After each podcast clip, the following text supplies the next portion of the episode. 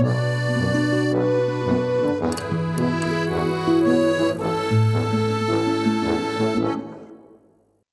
alla nuova canonica del Salotto Monogatari. Eh, anche oggi ci teniamo fedeli al nuovo formato di due film a puntata per eh, affrontarli con, con, meno ansia del, del minu- di minutaggio e parliamo di due ultime uscite che erano passate dal Festival di Venezia e che in effetti avevano già incontrato queste frequenze perché ne avevamo parlato, ne avevo parlato io con Cosimo eh, nel salotto al festival, però ci torniamo perché per aggiungere qualche impressione anche a distanza dalla visione, dal fatto che relativamente al fatto che sono usciti di recente al cinema, perché aggiungiamo anche le impressioni di Ale e Paolo rispettivamente su Last Night in Soho e su Freaks Out. E partiamo da Freaks Out di Gabriele Magnetti eh, che mi verrebbe quasi da dire che ha diviso in due la critica perché il pubblico in realtà ha recepito piuttosto bene il film eh, a partire dalla narrazione un pochino scialba e che era super telefonata già dall'annuncio del film, cioè che il pubblico italiano è entusiasta che in Italia si possano produrre film di supereroi. Vabbè, poi, poi parliamo anche di questa edizione per Freaks Out. E per la critica invece, diciamo, ci sono state più divergenze, soprattutto relativamente al fatto che il film è decisamente indelicato su alcuni aspetti che trasforma definitivamente in, in sfondi per un fumetto e non in discorsi storici. D'altronde, diciamo, sarebbe stato anche ridicolo immaginarsi discorsi più approfonditi sull'epoca nazista o su altro. Ma a livello che, diciamo, il, il contesto storico di Freaks Out diventa un capriccio, in cui in sostanza non c'è il fascismo, ma c'è solo il nazismo ed è te- per- perfettamente insidiato in Italia, a Roma. Eh, ed è quindi un, un male, diciamo, fumettistico, un po' per definizione viene messo il gerarca nazista interpretato da Franz Rogowski che eh, a me ha parecchio divertito perché non l'avevo mai visto in vesti comiche. E appunto, diciamo, il nazismo diventa il, la nemesi dei protagonisti che eh, allo stesso tempo così eroici non sono e non perché alla maniera per dire io quando lo vidi mi venne in mente tutto quello che era stato detto un mese prima o manco un mese prima su Suicide Squad di James Gunn in cui si parlava tanto della smitizzazione dell'idea di supereroe eh, perché effettivamente erano criminali e perché effettivamente ogni cosa che facevano la fallivano sistematicamente, avevano queste, queste missioni su commissione eh, o per potersi liberare dalla galera, non c'era mai una spinta verso la voglia di salvare il mondo, diciamo, tutte queste cose che avevano detto a proposito dei personaggi di, di Gunn. E qui in realtà non, non c'è manco quello, perché se vederla in quel modo per Gunn era comunque un'operazione, a mio parere, molto programmatica, molto diciamo, sempliciotta.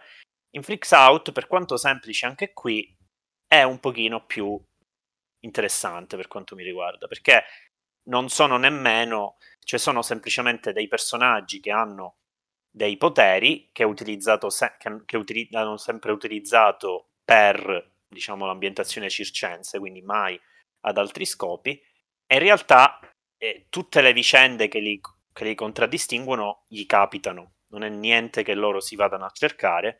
E quindi rispetto alla, all'idea di, di, su, di supereroi che c'è oggi al cinema, forse Freaks Out si potrebbe più mettere nell'ambito di quei film che parlano della genesi di un supereroe più che degli eventi supereroistici di supereroi ben conosciuti che vediamo utilizzati in missioni di vario genere.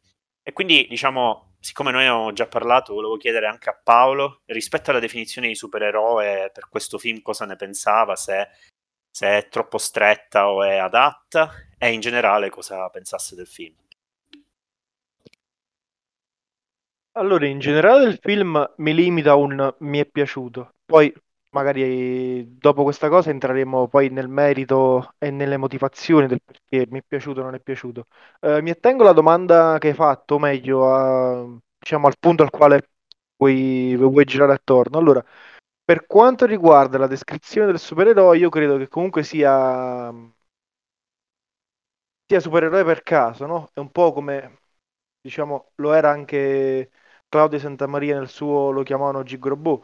Eh, I suoi sono degli underdog, sono degli antieroi che spesso e volentieri si ritrovano ad affrontare il percorso dell'eroe classico, ovvero a capire co- come possano sfruttare i loro poteri a fin di bene, eccetera, eccetera. Però eh, le prime intenzioni, i, i primi scopi dell'utilizzo di questi poteri sono appunto per il profitto personale, per per un senso di egoismo. Vediamo che in Gig Claudio Santamaria utilizzava la sua super forza per smontare un ATM a pugni e, e fare quella che è a tutti gli effetti una rapina. Vediamo che questi qui comunque hanno uno scopo più nobile, tra molte virgolette, ovvero quello lì di camparci con, con i propri superpoteri, con il circo.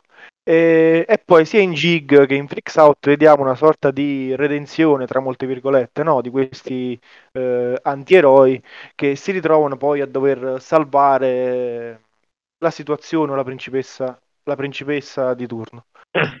Per quanto riguarda eh, il termine o il concetto di supereroe, eh, io credo che comunque anche nel cinema si stia, stia accadendo, questo termine stia avendo un'evoluzione come eh, la si è avuta nel fumetto perché nel fumetto negli anni 60-70, quando abbiamo avuto la Golden Age, la Silver Age, eccetera, eccetera, quindi l'apice del, del supereroismo, del, de, delle major Marvel e DC Comics, la gente, il pubblico ha cominciato un po' a stufarsi di vedere questi eroi, supereroi lindi e pinti. E quindi da lì abbiamo avuto una serie di, di, di, di punti di, rottura. Abbiamo avuto i vari Batman dipinti da Miller, quindi questi supereroi con questi traumi, supereroi eh, che poi non sono tanti supereroi, ecco, sono molto più simili a questi eroi raffigurati da, da, da Gabriele Mainetti.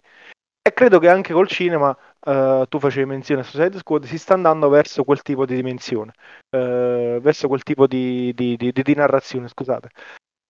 In che senso? Nel senso che comunque il Marvel Cinematic Universe sta, cioè sta, ha già saturato il mercato cinematografico di, di supereroi e quindi la, la, la, la, controparte è che il pubblico ha bisogno, eh, esige di, di, vedere qualcosa di, di diverso, di più, passate il termine che è un termine che odio anch'io, di più maturo. Ed è qui che fuoriescono appunto le varie robe di James Gunn, tra cui Guardiani della Galassia che è un Marvel un po' diverso, Suicide Squad, eh, i due di Santa Maria, l'esperimento fallito degli Avengers russi, mi pare si chiama The Guardians, una cosa simile, eh, Brightburn di James Gunn, eccetera, eccetera. Quindi eh, c'è un po' questo, questo contromovimento. Invece tornando al film, eh, il film mi è piaciuto perché mm, lo trovo un discorso più aggiornato eh, sui corpi e sul eh, postmoderno, tra virgolette, eh, rispetto a quello che, rispetto a quello che Gabriele Manetti faceva in Lo chiamano Gigorbo, perché in Lo chiamano Gigorbo c'era un accenno comunque di, ehm, di, di, di, c'era una sorta di, semina di quello che sarebbe stato poi il cinema di Gabriele Manetti, no? quindi questo cinema ultra pop e, e ultra postmoderno, dove i corpi diventano continuamente delle tele sul quale proiettare eh, altre culture, eccetera, eccetera. Qui invece in Flix Out lui diventa proprio consapevole di, questo tipo di lavoro e sembra andare proprio in quella direzione. E ci sono delle sequenze che a mio avviso non, mi hanno fatto un po' saltare dalla poltrona perché eh, un po' inaspettate e forse anche avulse da, da quello che sembrava essere eh, l'impianto proprio figurativo del film. Mi riferisco all'immagine in cui eh, il generale nazista interpretato da Franz eh, si ritrova appunto con questo, con questo iPhone nel, nel, sogno, in una delle sue tante visioni del futuro, e si ritrova sommerso da, da frammenti di, di, di, di, audiovisivo, da frammenti di storia del cinema, che allo stesso tempo è storia anche dell'umanità, perché lui vede appunto la storia dell'umanità, ma come la vede, la vede attraverso, attraverso la storia dei media. E quindi il corpo di Franz diventa questa sorta di, simulacro, diventa questa sorta di tela bianca sul quale proiettare la storia dell'uomo, che è anche la storia dei media, eh, che è un discorso estremamente interessante che Mainetti accennava già in Lo chiamavano Gigorbone, nella scena in cui eh, Claudio Santamaria e Elena Pastrelli si abbracciavano mentre sui loro corpi veniva proiettata uh, una puntata di, di Gigrobo, appunto. E, e, tutto quel discorso poi rientra nell'economia della costruzione del film, perché è un film che si costruisce di continue citazioni, rimandi, eh, contro rimandi. Eh, è un film che si costruisce appunto con Anche altri... di performance, altri... di spettacolo. Esatto, molto esatto, quello, esatto, sì. esatto. Mm-hmm. Esatto, esatto. E quindi quel tipo di scena, secondo me, rievoca il tipo di lavoro che lui ha voluto fare su questo cinema, su questo film, scusate, eh, e che ha dato un chiaro segnale eh, all'Italia di quello che è il suo cinema. Eh, chiudo, la pare- chiudo la parentesi e poi passo, poi passo la parola.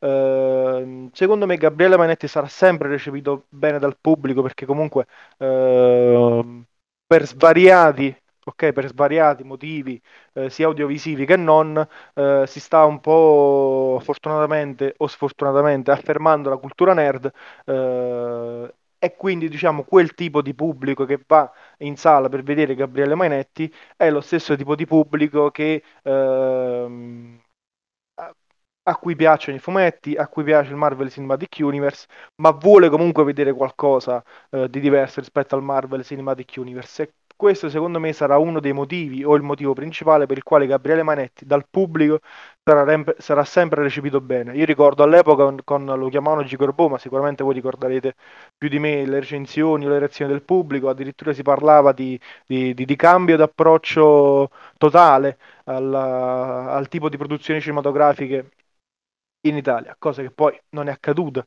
Eh, però comunque Manetti viene un po' accolto un po' come il messia, no? un po' come colui che deve stravolgere o che ha, ha stravolto, che dovrà stravolgere l'industria cinematografica in, Ita- cinematografica in Italia. Diciamo che non l'ha fatto e non credo lo farà, però fin quando farà i Gigolo Boy, Freaks Out, a me andrà sempre bene, sinceramente. Sì, secondo me c'è un, c'è un motivo sostanziale per cui questa cosa non può succedere, perché in realtà poi nei momenti in cui i giochi si fanno un pochino più eh, importanti nell'ambito dei singoli film, sia di Gigrobot ma anche di Freaks Out, il modello americano rimane comunque un modello da emulare, non c'è mai effettivamente una demolizione di quel modello, per quanto poi io ritenga che in Freaks Out più che in Gigrobot, perché a me Freaks Out è piaciuto un po' di più di Gigrobot, e a livello poi, tra virgolette, diciamo contenutistico, di scrittura, quel modello viene un pochino demolito. Eh, però ripeto, esteticamente è quello che a me arriva di meno del progetto di Mainetti, nonostante una certa personalità che per personalità legacy, in questo caso eh, provincialità, non voglio dire provincialismo perché a me non sembrano film provincialisti, tipo di film di, di, di, diciamo, che vengono da, da, da, luoghi assolutamente inadatti a, a, a, un certo tipo di genere, che si cimentano in quel genere. Mi sembra un film che abbia, diciamo, a livello di impianto scenico pari dignità, soltanto che appunto mi pesa un po' questa voglia di voler emulare dal punto di vista anche banalmente dell'estetica degli effetti speciali il modello americano. Però eh, l'altro controcampo di questa cosa, e cioè un attimo ciò che riguarda la rottura rispetto a quei modelli, è secondo me l'approccio eh, al, diciamo, all'inconscio collettivo dei suoi spettatori, perché il target del, del cinema supereroistico americano, come viene detto in tantissimi saggi pubblicati da diciamo, file di spettatori non necessariamente appartenenti al mondo nerd, eh, è una risposta ai, diciamo, nonostante sembra una cosa super vecchia da dire, in realtà, diciamo, nel 2009 era ancora assolutamente vera, una risposta un po' ai traumi dell'11 settembre e alla necessità di, diciamo, di rievocare quel, quel trauma in, diciamo, visioni abbastanza apocalittiche con una certa risposta che può avere soltanto lo spessore del supereroe per poter essere sufficiente appunto a rispondere a tale trauma. E quindi sicuramente in Avengers di Whedon, ma anche Iron Man, eccetera, c'era un pochino questa, questa risposta qui, che diciamo era anche l'aspetto costruttivo, tra virgolette, del varie filoni catastrofico da Emmerich a Deep Impact di Mimi Leder e così via. Il, eh, il, lavoro in quel caso è sempre stato di una revocazione di un evento molto preciso eh, e che diciamo, eh, targettizza i suoi spettatori come spettatori molto attivi a livello storico nelle proprie vicende, nelle vicende contemporanee. In qualche modo c'è un dialogo, una dialettica che contestualizza molto bene i spettatori di quei film al nostro contemporaneo. Specialmente negli Stati Uniti, poi in realtà questa cosa è evita- inevitabilmente un, uh, un, un, um, diciamo un eco internazionale e mondiale. Ora, quello che, a parte chiaramente che poi questa cosa è andata verso la stilizzazione assoluta, per cui ripetizioni, eterni ritorni, saghe, multiversi, inevitabilmente c'è stata una nuova narrazione introdotta a causa di un trama ben preciso. Mi verrebbe da dire che c'è stata una parentesi rispetto all'idea eh, comunemente intesa di postmoderno, cioè è iniziata una vera e propria narrazione, poi quella narrazione si è eh, sovraccaricata, è arrivata a saturazione e ha portato a tutte le, tra virgolette, degenerazioni. Per cui in realtà, alla luce di questo, ci sono esempi nell'ambito della Marvel, soprattutto della DC, di riferimenti precisi ad eventi storici del passato, anche tentando di dialogare un po' con quel passato come qualcosa di molto attivo nella vita dei supereroi e quindi nelle vicende della saga. Mi viene in mente sia il Wonder Woman della DC, che eh, assolutamente in maniera impopolare rimane il mio DC preferito, l'unico che riesco a tollerare, e eh, nella Marvel il, tutto il segmento del primo Capitan America sul, su Uncle Sam eh, e anche in Endgame c'è a un certo punto qualche riferimento a vicende passate. Per cui il ti, interrompo, sì. ti interrompo un attimo. Io a queste, diciamo, a questo elenco aggiungerei anche uh, un'altra opera televisiva che non rientra diciamo, nella novella del Marvel, Marvel Cinematic Universe o DC Cinematic Universe, ma rientra comunque nell'annovero dei, dei supereroi, eccetera, eccetera, ovvero Watchmen, anche quello comunque fa riferimento okay. a, a, degli eventi storici in particolare. Ok. E quindi, diciamo, il rapporto con la storia dei film di supereroi è, diciamo, piuttosto mh, particolare. Diciamo, più si è stilizzato il modello film da supereroe, più è diventato anche ambiguo, volendo. Eh, però in realtà sempre molto diretto, ripeto, gli eventi storici in uh, Wonder Woman, in, uh, in, Endgame, presumo anche in Watchmen, hanno una ricaduta precisa narrativa sugli eventi di cui parliamo, per cui da un lato si potrebbe dire rimangono parte di una narrazione molto concreta sul, sul presente e sul passato, allo stesso tempo potrebbe anche essere il frutto di, proprio di quella stilizzazione, come per dire in realtà anche un evento storico diventa un puro feticcio e pretesto narrativo. Ora, secondo me in Freaks Out quello che avviene di diverso da quei film e che quindi me l'ha fatto diciamo, apprezzare, me l'ha, me l'ha fatto risultare non solo eh, poi a livello di pancia mi sono abbastanza divertito perché ho trovato che godesse di un cattivo gusto che non ritrovo appunto nemmeno in Gunn, che viene celebrato come il cantore del cattivo gusto solo perché viene dalle file della troma sia assolutamente normalizzato. Freaks Out invece ci sono delle cose veramente di cattivo gusto eh, che però fanno il paio proprio con, ho detto fanno il paio quindi segnatevelo, proprio con questi discorsi che ho fatto sul, sulla feticizzazione un po' dei, degli eventi storici nel mondo dei supereroi. E qui ci va giù pesante perché lui sceglie il periodo di un'occupazione nazista, tra l'altro totalmente eh, perdendo qualsiasi riferimento preciso a eventi storici, perché ripeto, non esistono fascisti, e eh, ovviamente andando pure a intaccare delle categorie storiche che sono inattaccabili normalmente, I, banalmente i partigiani che diventano molto semplicemente gli assistenti di altri eroi. E quindi eh, diciamo molto come poteva aver pensato anche Tarantino quando fece Bastardi senza gloria.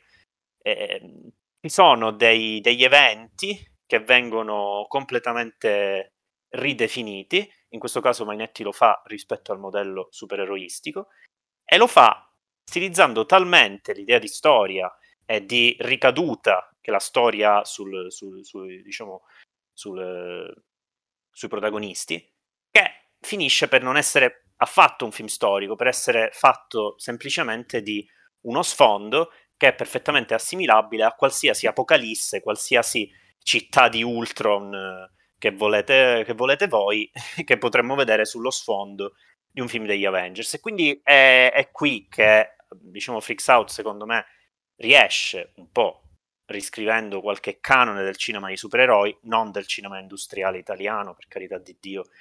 Questa cosa, come dice Paolo, non succederà mai, non ci sarà mai un ricambio, non c'è un peso specifico forte dietro a, a, al, al, cinema di Mainetti perché questa cosa possa succedere. Però effettivamente, eh, secondo me, eh, il lavoro sul, sugli eccessi, sul cattivo gusto, eh, anche su, sulle cose grevi, banalmente da, da, delle, dalle battute sciocche in dialetto fino anche a, singole, alle varie singole particolarità dei personaggi, eh, fanno parte proprio di, questo, di una presa di coscienza di questo processo qui, che secondo me invece nei film supereroi più visti è molto più collaterale, molto meno considerato, è più affidato a, alle trasformazioni naturali degli spettatori che non eh, nelle, nelle, nelle, diciamo, nelle metamorfosi autocoscienti dei film. Per cui diciamo, Freaks Out secondo me un pochino mette i paletti su questo discorso qui.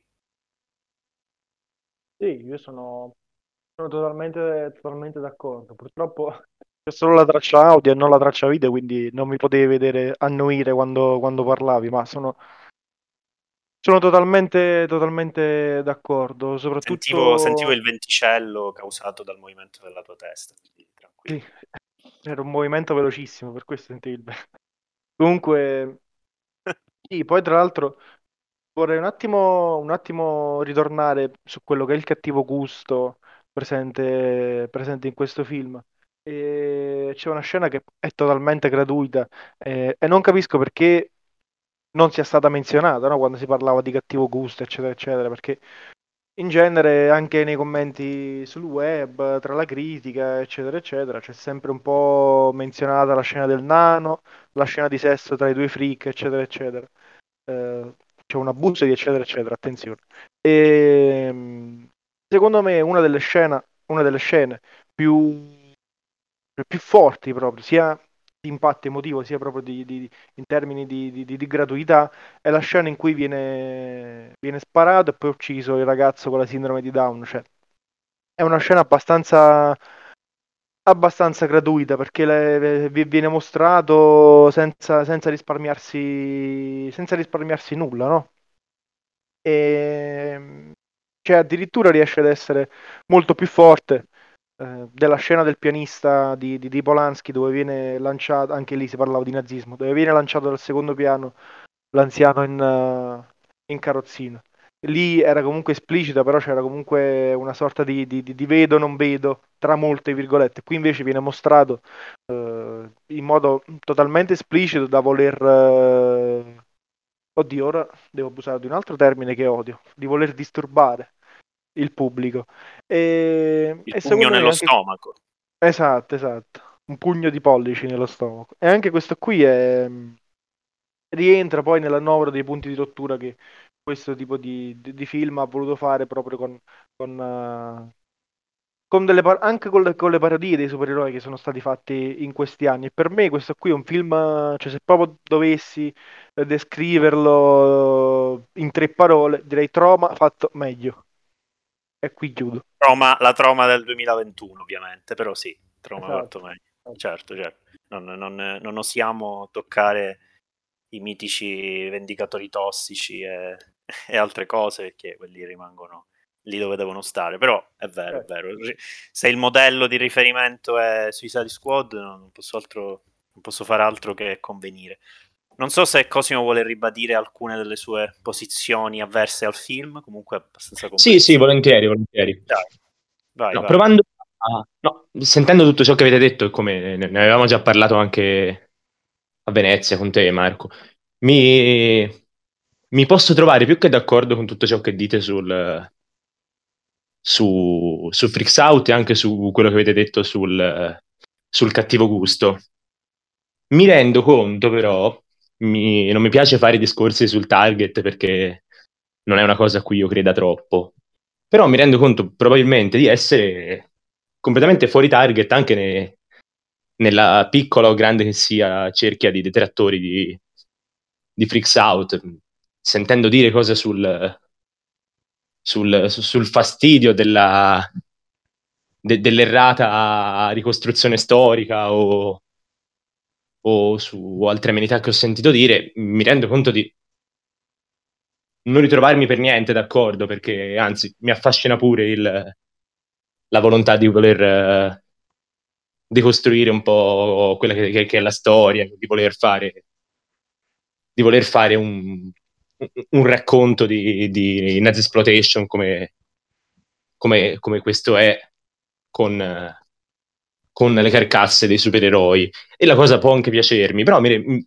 forse il, il mio problema resta quello di, essendo io vergine del mondo dei fumetti e conoscendo pochissimo tutti quanti i prodotti Marvel e gli approcci dei fumetti a, all'audiovisivo, mi rendo conto che quelli che possono essere i maggiori punti di rottura con, con, con il genere supereroistico mi, mi, affascinano molto meno di quanto possa affascinarmi il genere supereroistico in sé.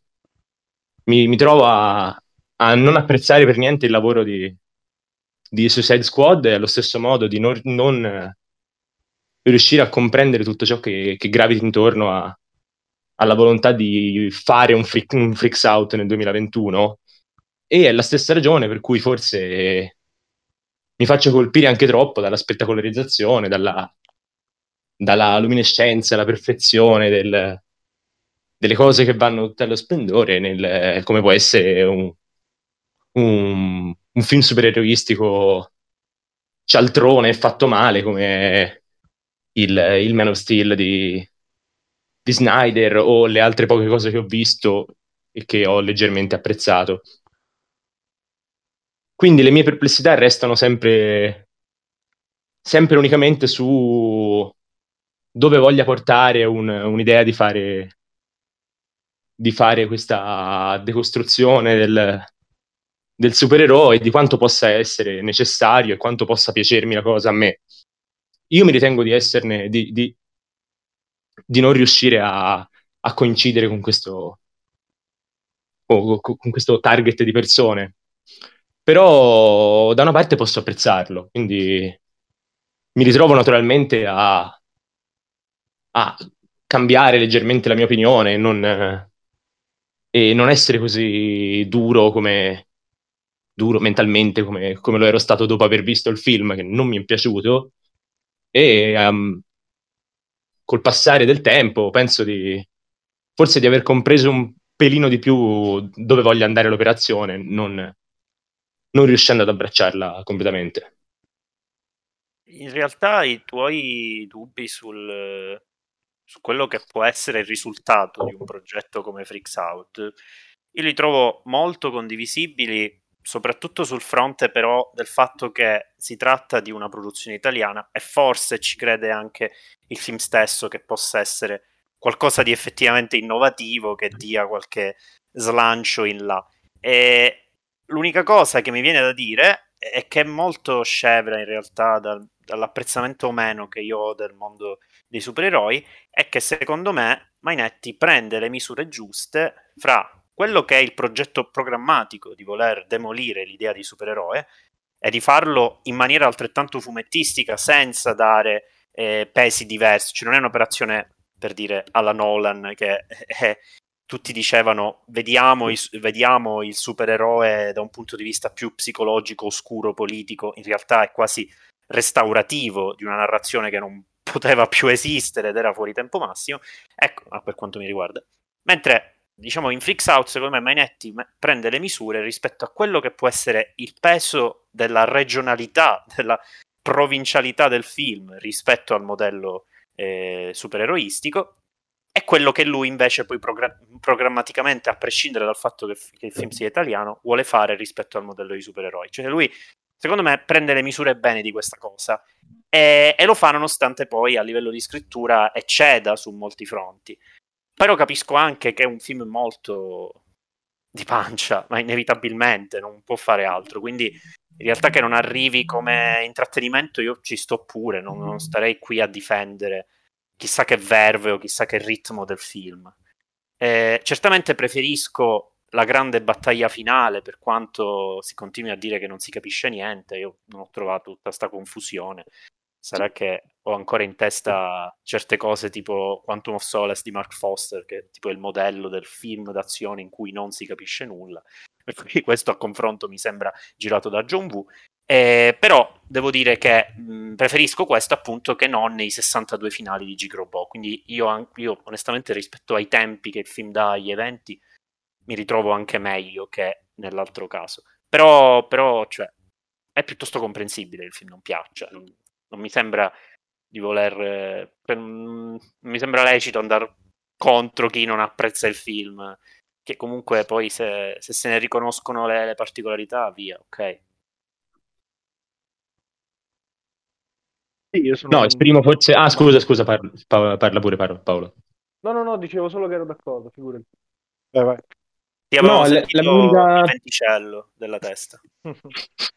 la mia unica perplessità rimane sempre su quanto un lavoro come questo possa essere contemporaneo, perché le uniche chicche di contemporaneo l'ho viste, nel... mi è parso di vederle nella... in quella scena che sembra un po' la sigla di Voyager in cui si esplorano le immagini del, del futuro che sarebbe potuto essere, del futuro che sarà con, uh, con Franz che, che, si fa proiettare tutto quanto in quella stanza. Boh, mi sembra una roba chiccissima che boh, a me non piace. E tutto il resto boh, non mi sembra una roba tanto lontana quanto può essere un, un, un B-movie di, di, di chissà quanti anni fa per il resto, cioè, non riesco a capire come dove stia la non che ce ne sia bisogno, ma dove, si, dove stia il contemporaneo in, in Freaks Out. Però sono mie pippe, naturalmente, e mi rendo conto di, di, di inalberarmi io stesso a, a volerci cercare cose non, di cui non c'è bisogno. Però mi fermo lì. Paolo vuoi rispondere realtà, a questa cosa? In, vai, in, vai, realtà, in, realtà, non capisco perché essere così duro con te stesso. Cioè, secondo me sono delle opinioni totalmente rispettabili. E... Cioè, come dire, come dirlo, cioè, almeno il film non l'hai apprezzato, non come dicevi tu, per i motivi diciamo più stupidi, cioè ovvero quello lì della, della, della inesattezza storica o quant'altro. Delle due opinioni che in realtà io condivido, ma che per me sono punti di forza e non punti deboli però sono comunque dei punti che anch'io ci ho ritrovato. Poi chiaramente fanno parte eh, di punti di vista differenti, da esperienze di cinema diverse e da approcci diversi. Quindi per fortuna esistono pareri, pareri discordanti, ma per fortuna esistono anche quelli lì che, che, che, che non apprezzano il film per le inesattezze storiche, voglio dire. Cioè, mh, mm, sarebbe veramente una palla se tutti la pensassimo allo stesso modo, sia in positivo che in negativo. Comunque, mi viene soltanto da dire veramente le ultime due parole, poi passiamo all'altro film. Più che il contemporaneo cinematografico, quello che andrei a indagare in Freaks Out è proprio quel, quel mondo che Cosimo in realtà ha detto che un po' gli manca, cioè la narrazione supereroistica che è abbastanza una, è un suo evento a sé ed è chiaramente un concetto di contemporaneo molto legato all'idea di mainstream e di quello che un pubblico molto più ampio può vedere, perché molte più persone vanno a vedere Freaks Out che non Franz di Dumont, ok? Per cui non, non è certamente coi, con le idee assolute di cinema contemporaneo che dobbiamo confrontare Freaks Out, quanto più con le idee proprio interne a questa singola narrazione molto autoreferenziale e che è lecito non freghi a nessuno. Poi ritengo che sia importante perché il mainstream poi nel, diciamo, è quello che porta poi autori indipendenti a, a sbeffeggiarlo, a prenderlo in giro e quindi diciamo conoscerlo non è, non è malaccio, però insomma secondo me più che il contemporaneo in senso trasversale è la narrazione sul, sul supereroismo, inteso come inteso da, dal post 11 settembre. E, va bene, Passiamo a Last Night in Soho di Edgar Wright. E anche questo era presentato a Venezia, era fuori concorso. e il eh, regista Edgar Wright, appunto celebre per i vari trilogie del cornetto, Scott Pilgrim, Baby Driver, abituato sempre un pochino a, ai suoi giochi eh, col genere e, e, come si usa dire per tanti registi che appunto hanno questa etichetta di postmoderno super ingombrante sulla fronte e giocano un po' con stereotipi, li rimodellano. Tutta la trilogia del cornetto sono tre parodie, diciamo, eh, precise e programmatiche di tre generi diversi. Scott Pilgrim è un tentativo di trasformare una graphic novel in un film e viceversa, diciamo, rendendo conto di entrambi i medium, quindi in qualche modo diciamo, lavora su questo fronte. Last Night in Soho, che io ritengo sia il più bel film di Edgar Wright, è un pochino diverso, nel senso che eh, Edgar Wright forse si avvicina più alle fila dei registi, eh, tra virgolette, tarantiniani, eh, visti con tanti riferimenti a tantissimi classici dell'horror, però allo stesso tempo, secondo me, ed è questa la punta di forza del film, e faccio parlare poi Ale al riguardo, è molto attuale su, su quello che gli spettatori recepiscono dell'horror mainstream oggi. Nel senso che Last Night in So, secondo me, ha un equilibrio perfetto fra quell'idea di horror artigianale che si può trovare in un Craven, come in un Bava, come in tutta quella generazione lì di autori più o meno oltreoceano, è un'idea invece di horror digitalizzato, assolutamente finto, plastico, come potrebbe averci insegnato ad apprezzare James Van negli ultimi, negli ultimi anni, specialmente quando il film deraia più sul lato psicotico eh, della protagonista e la, la, porta a vedere, ad avere visioni di tutti questi uomini senza volto, che sono, diciamo, assolutamente lo stereotipo del fantasma visto come nell'horror dell'era digitale, che la circondano e che tra l'altro a livello poi narrativo cambiano pure il ruolo all'interno della narrazione, degli schieramenti che pensiamo di intuire nel film. E quindi secondo me è quasi un punto teorico su questo fronte. Poi onestamente anche dal punto di vista estetico questa cosa è tradotta da un ritmo abbastanza eh, infernale eh, che per me recupera in maniera assolutamente gioiosa tutti i primi esperimenti di rielaborazione dello stereotipo horror da, eh, dalla The Faculty di Rodriguez o tutto quel, quel, quel mondo lì eh, che ora ormai vediamo con nostalgia secondo me torna un po' sull'idea di teen horror torna un po' su quelle idee lì in maniera molto consapevole, anche come ritmi. Ale, cosa, cosa pensi del film? Eh, sì, eh, io sono molto d'accordo con te, con quello che hai detto, anche, su, anche con quello che aveva, avevi già detto nella puntata del Salotto al Festival, eh, quando ne avete parlato tu e Cosimo. Ehm, sulla questione appunto de, di questo, ehm, eh, diciamo, eh, punto teorico sull'horror, eh, diciamo, contemporaneo, in cui mischia appunto sia l'horror, eh, diciamo, eh, di tempi passati più artigianale e questo horror più digitale.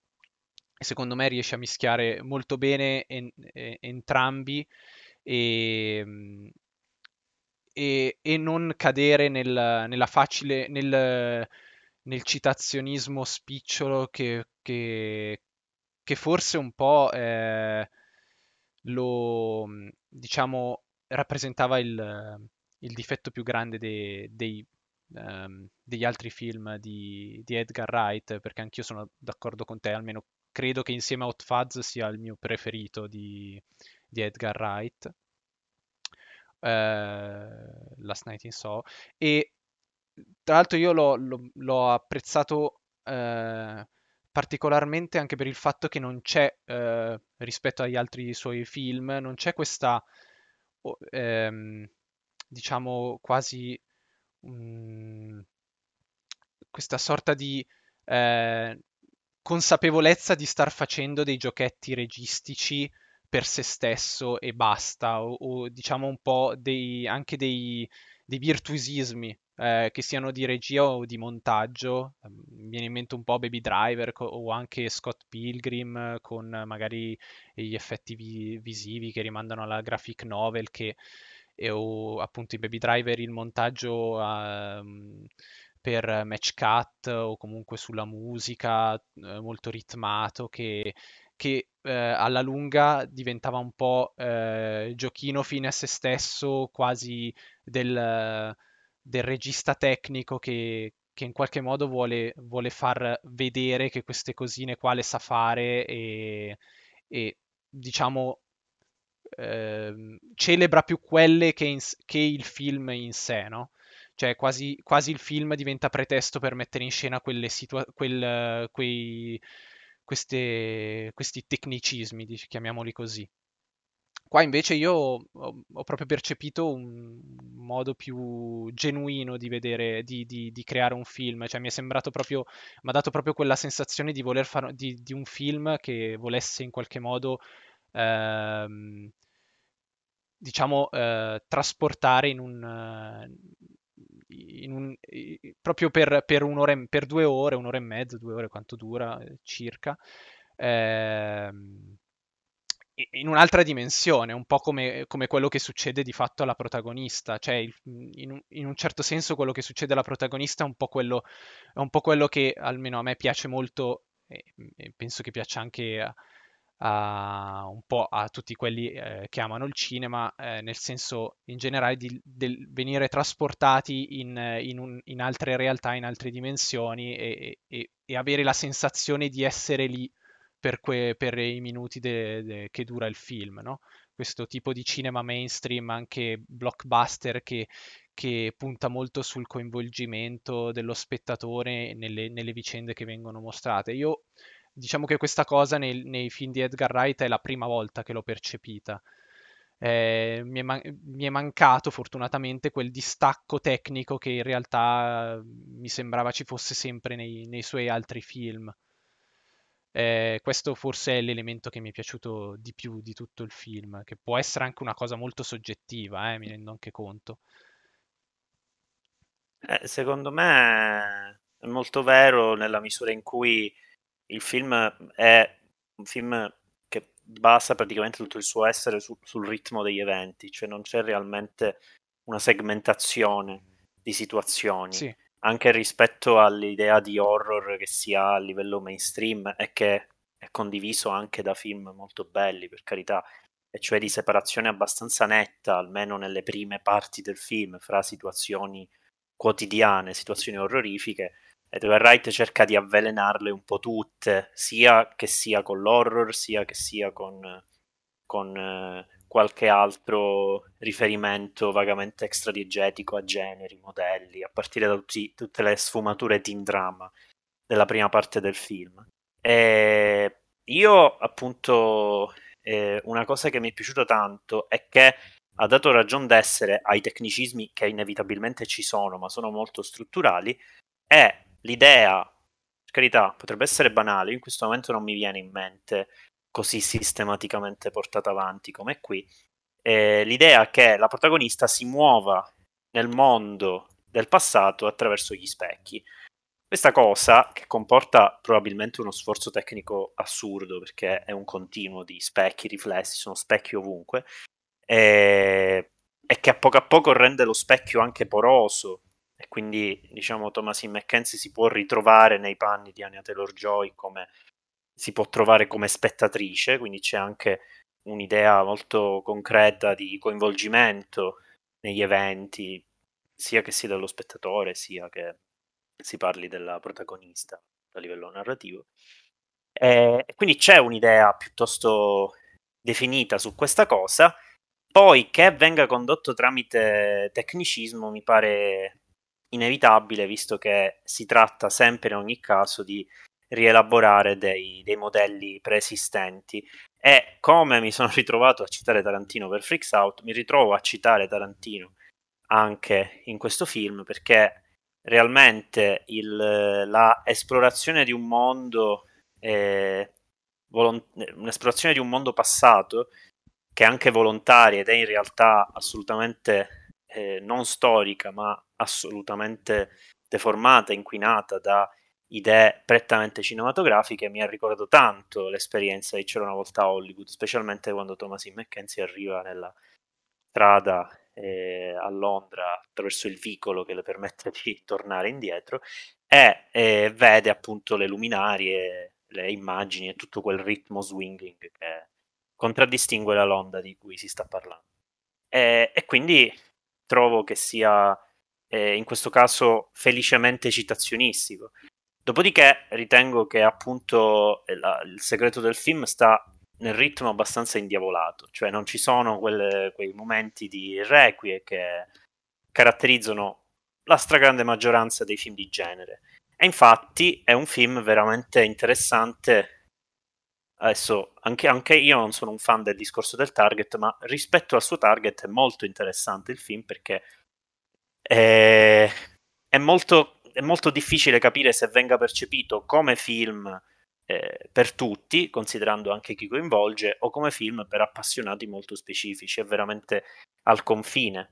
E credo che esattamente come la superficie degli specchi sia porosa nel film, così è porosa l'idea di mainstream e di cinema di genere in Last Night in Soho, molto devota al ritmo, a idee molto molto cinematografiche, banale da dire, però eh, questo secondo me è il punto. Molto devota a questo e meno devota a soddisfare le aspettative dei, degli spettatori, perché tutto sommato anche a livello narrativo non è affatto, eh, non è affatto prevedibile. Che ci sia una degenerazione in negativo, sì, eh, che in realtà appunto venga messa in dubbio l'identità della protagonista e anche dell'altra protagonista, Anya Taylor-Joy, rispetto alla natura degli eventi che la riguardano, è un po' meno ovvio. Eh, è meno ovvio il discorso sul, tra virgolette, Me Too, cosa che ha un pochino, ha scatenato qualche, no, polemiche non direi, però qualche commento al riguardo c'è stato, e cioè che tutto quel modello eh, un po' manicheo che immaginavamo di vedere fra mondo degli uomini assetati di, di potere eh, e mondo di donne che si devono vendere a questo potere per riuscire ad avere successo o anelare alla loro idea di successo, in realtà viene piuttosto capovolto eh, nel finale, non in maniera netta, eh, a rivelare che anche qui non si può sperare di trovare un tema affrontato a livello sociologico nel film, per cui anche qui rimane molto su, su un'idea comunque molto nota di cinema ludico e spassionato, e in questo senso rispetto al discorso che facevo sul target, mi intriga parecchio sapere la ricezione del film. Peccato che, vista la quantità di uscite assurde al cinema, è rimasto veramente poco, almeno dalle mie parti. È durato sì. pochissimo e nessuno che io conosca l'abbia visto. A quanto pare il doppiaggio non era neanche granché, quindi insomma. No, infatti, um, sì, il doppiaggio, nel senso, dopo un po' ti abitui, però inizia i primi 15-20 minuti ho avuto un po' di problemi, nel senso che mi, le voci mi sembravano un po' scollate dai personaggi, poi vabbè, dopo un po' ti abitui e... Anche lì forse è un po' il problema che magari conosci le voci eh, degli attori reali e, e sentirli, e sentirli certo. con altre voci può creare questa sorta di distacco, eh, però vabbè, eh, c'è un po' il rischio del continuare a saltare da un, dal vedere i film in originale a vederli doppiati. Eh, Cosimo, hai voglia di ribadire qualcosa? No, dico, a differenza di quanto è successo con, con Freaks Out, mi ritrovo con Last Night in Soho a, boh, a pensarla come la pensavo a Venezia e forse anche per, anche per il fatto che è un film che ho dimenticato più di altri e ritrovo, mi ritrovo a non essere un fan o comunque a non a non capire appieno il lavoro di, di Edgar Wright con, con, il giallo e con la volontà di fare horror eh, non convenzionale, che boh, a me non è sembrato per niente tale. Questa è già una roba che avevo detto a, a Venezia, forse una cazzata, però sembra, era un, una mia cosa che, che mi aveva fatto storcere il naso a Venezia. E continuo a non, a non capire dove voglia andare il film perché anche ripensandoci a me non convince tutta quella che è la seconda parte del film e tutti quelli che vogliono essere i, i deliri del, di un film che a me sembra che voglia sempre sempre più col tempo che scorre mh, distaccarsi da quello che stava raccontando e farti credere di, di voler essere qualcosa di tanto diverso da ciò, da ciò, che avevi creduto fino a prima. Secondo me è un giochetto, poi magari boh, forse è una cosa che, che, che, ho, che mi sono ritrovato a avvertire soltanto io, però è un gioco che a me ha stancato parecchio e che non me l'ha fatto apprezzare quanto realmente mi stava interessando il film. È un giochetto Però... molto da giallo all'italiana, ne converrai, visto che. Certo che sì, sì, sì, sì, certo. Ok. È il fatto, non... di, cioè il fatto di trovare proprio in quella seconda parte un tripudio di effetti che non appartengono invece affatto al giallo all'italiana, perché se da un lato c'è quella fotografia assurda, tutta colorata, appunto baviana, poi le citazioni si, cons- si, si sprecano, poi in realtà ci sono anche quei jumpscare molto contemporanei di un tipo di horror che insomma è molto diverso da quello del giallo all'italiana, che non ha affatto interesse al colpo di scena. Ecco, questa cosa ti è sembrata davvero così tanto convenzionale come, come dici? Cioè, dove altro...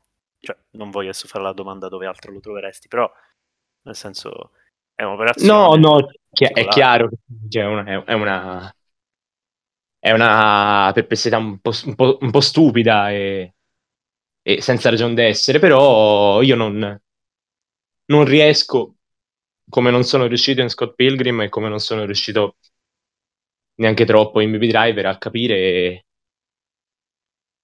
veramente quali siano li, i, i, grandissimi pregi del cinema di Edgar Wright. A me non, non riesce a convincere né, né questo suo estremo citazionismo né questi suoi giochi di narrazione che fa di continuo. A me non, non piacciono, forse è un problema mio, però mi ritrovo sempre a, a,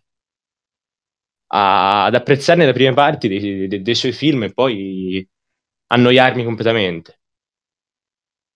Però no, il, ora sto sviando un po' troppo.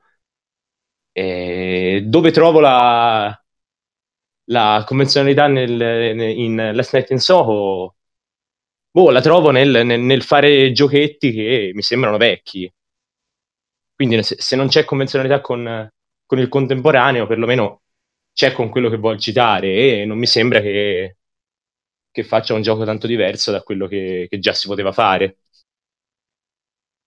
Boh, diciamo la mia perplessità rispetto a questo punto è sempre quella che ho detto prima, cioè eh, in realtà il giochetto, il macro giochetto, quello del, del, del, del, capovolgimento narrativo è vecchio, ma non gli interessa essere nuovo in quel caso, quindi va bene, però No, no, chiaro, arriva, sono il modo, il modo in cui ci arriva è molto, parla sia a livello di tematiche col, col contemporaneo, eh, perché tematiche sempre affrontate con le pinze, ok, come ho detto prima, in realtà non sono prese alla lettera, e cioè il discorso è legato appunto al, al maschile e al femminile, molto esplicitato alla fine perché tutti gli uomini fantasmi nudi attorno a lei, insomma, abbastanza eloquente. E allo stesso tempo come sono ottenuti questi effetti, perché eh, Bava eh, non, non, si sarebbe mai sognato né avrebbe certamente potuto fare un movimento di camera come, come, come lo farebbe James Van da, da, Insidious in poi. Quindi, cioè, eh, vedere queste due scatole assieme è, è piuttosto particolare, poiché la trama sia imprevedibile, sia preve... Oddio, prevedibile onestamente, è vecchio come giochetto, però nel senso eh, le, le, narrazioni in sé sono vecchie come il cucco, se racconti una storia è difficile davvero che le tue strutture vengano fuori da certi modelli. E in realtà poi se entriamo nello specifico del film, il capovolgimento, eh, comunque eh, come lo mostra il film, è piuttosto nell'economia del film intendo è piuttosto imprevedibile per quanto mi riguarda cioè, insomma non avrei mai non sarei, non sarei mai andato in quella direzione anche perché il film obiettivamente ti svia poi che questo sia un giochetto è, è altrettanto parte del, del, film quindi probabilmente è alla base l'idea di accettare o meno sì, però, l'idea che un film possa giocare con te. Però tra l'altro cioè sì è un giochetto però eh, almeno io non mi è sembrato semplicemente un giochetto narrativo eh, creato, cioè fatto per eh, dire, cioè proprio a modi di scrittura che ok ti faccio questo giochetto per, come fattore wow, che per dirti ah guarda ti ho, ti ho fregato, cioè proprio, mi, mi, sembra che fosse eh, ben legato anche al, alla dimensione psicologica del, della protagonista, il, il, cioè ogni, ogni, plot twist, ogni capovolgimento della storia è, mi è sempre sembrato molto legato a, all'evoluzione della protagonista. E quindi da questo punto di vista cioè, io non riesco nemmeno a, a considerarli dei, dei capovolgimenti eh, fini a se stessi con, il, con lo scopo anche di, ne, di come dire, di, di, ri, di richiamare a quel tipo di, di cinema, no? Mm-hmm. Eh, cioè, mi sembra che facciano che, che in qualche modo ci, eh, il fatto che fosse tutto comunque ruotasse attorno a quello che lei si, imma- che, che lei si immaginava, eh, anche al fattore nostalgia che viene in qualche modo ribaltato da, da elemento eh, estrema- di, di, totale evasione, anche di, di eh, in qualche modo eh, terapeutico a eh, una visione totalmente opposta, diventa quasi una trappola per, per lei stessa. Mi sembra, cioè, almeno io ho, ho, percepito rispetto ad altri, agli altri film di Edgar Wright, su cui sono anche d'accordo con Cosimo, perché anch'io ho sempre avuto un po' quella sensazione del eh, appassionarmi ai suoi film a, a, a, nelle prime parti per poi dopo iniziare a, a a percepirli anche un po' stancanti verso la fine. Qui invece non ho avuto per nulla questa, questa sensazione, proprio perché mi è sembrato tutto perfe- molto, molto coeso, molt- ben legato insieme. Sì, anche la psicologia della protagonista è molto anti-horror, tra virgolette, nel senso che letteralmente uno va in una casa stregata perché sa che è stregata e vuole esplorarla, oppure eh, per, perché vive là e diciamo, se ne accorge assolutamente per caso. Lei ha la sensazione che se le vada proprio a cercare. È proprio una frase che non si dovrebbe dire in, in, in, in, diciamo, nelle narrazioni MeToo. Invece è proprio quello che, che succede nel film che scatena anche un pochino di meccanismi, reputo anomali, anche rispetto all'idea eh, tutte le riflessioni di genere nel cinema horror, che diciamo, sappiamo bene essere sempre state molto presenti e sempre state essere molto importanti. Soltanto che ritengo che la psicologia della protagonista non sia tanto presa sul serio, quanto piuttosto sia molto al servizio de- della confezione tutta. E sono d'accordo, è molto liata, però diciamo ha un suo spessore ripeto, prettamente citazionistico. Poi io ritengo che da Once Upon a Time in Hollywood in poi citare le cose cambiato, è, cambiata come, come, paradigma, cioè è un'altra cosa, non è che ci, si cita solo in un modo, però eh, questo è quanto.